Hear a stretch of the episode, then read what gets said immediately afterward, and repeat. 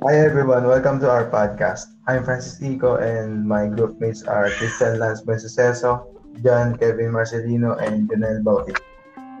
We are students from Leap Airpads and we are here to discuss the difference about turbine and stator blades. But first, I will ask Janelle, what is turbine blades? Thank you, Francis Ico.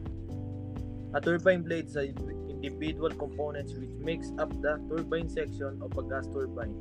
The blades are the responsible for extracting energy from the high temperature to high pressure gas produced by combustor. The turbine blades are often limiting component of a gas turbine. Okay, thank you for your answer. Then, Kevin, what is stator blades? Francis Ico.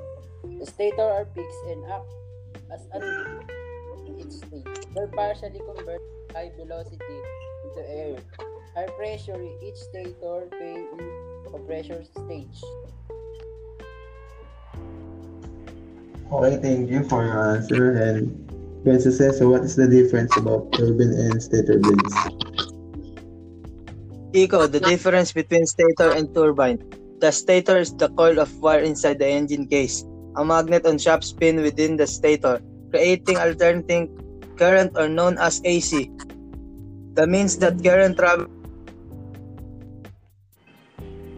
through the case into the rectifier regulator which convert it to DC power. And it consists of turbo while the turbine is a steam-powered machine that causes a shaft, a, rot- or a rotating rod that transmit power motion from the turbine to produce electricity through the movement.